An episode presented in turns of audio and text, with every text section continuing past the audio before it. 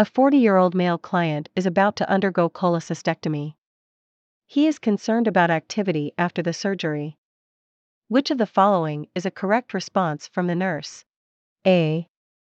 Do not move for at least 24 hours. B. Turn from side to side every 2 hours. C. Lie flat on the bed for about 48 hours. D. Sit up straight for most of the day. Answer B. Turn from side to side every 2 hours. Rationale After cholecystectomy, the patient needs to improve or maintain good muscle tone, as well as efficient blood circulation and respiratory function.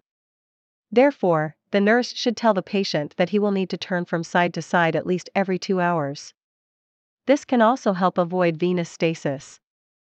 Visit nursestudy.net for over 800 free nursing diagnosis and care plans.